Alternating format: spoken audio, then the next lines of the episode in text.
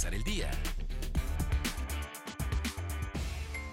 Buenos días. Este viernes 13 de marzo es tiempo de la información para empezar el día. El gobernador Alejandro Muratino José informó que en Oaxaca será en el Hospital de la Mujer, el nosocomio, donde se atenderán a los posibles pacientes que presenten casos de coronavirus. Aunque dicho nosocomio ubicado en San Bartolo, Coyotepec, aún no ha sido inaugurado. El gobernador explicó que ya cuenta con 30 camas activas y el equipo médico para poder atender a los pacientes. El gobierno federal anunció el aplazamiento del Tianguis Turístico 2020 que se realizaría del 22 al 25 de marzo en Mérida, Yucatán, ante los crecientes temores en torno a la propagación de coronavirus.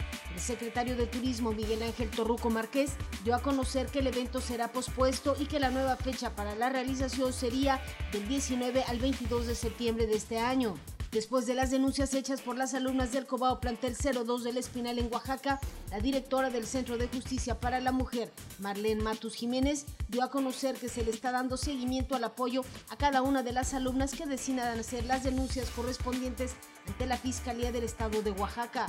La comunidad de Santa María Zapotitlán ganó un amparo para impedir que la empresa minera Salamera SADCB entre a operar en la población Chontal. Armando de la Cruz Cortés, abogado de la población, indicó que el amparo fue otorgado por el juzgado cuarto de distrito con sede en San Bartolo, Coyotepec, porque la empresa deberá de abstenerse para entrar en operaciones. Ahora está usted bien informado para empezar el día con Mega Noticias, Salina Cruz. Para empezar el día.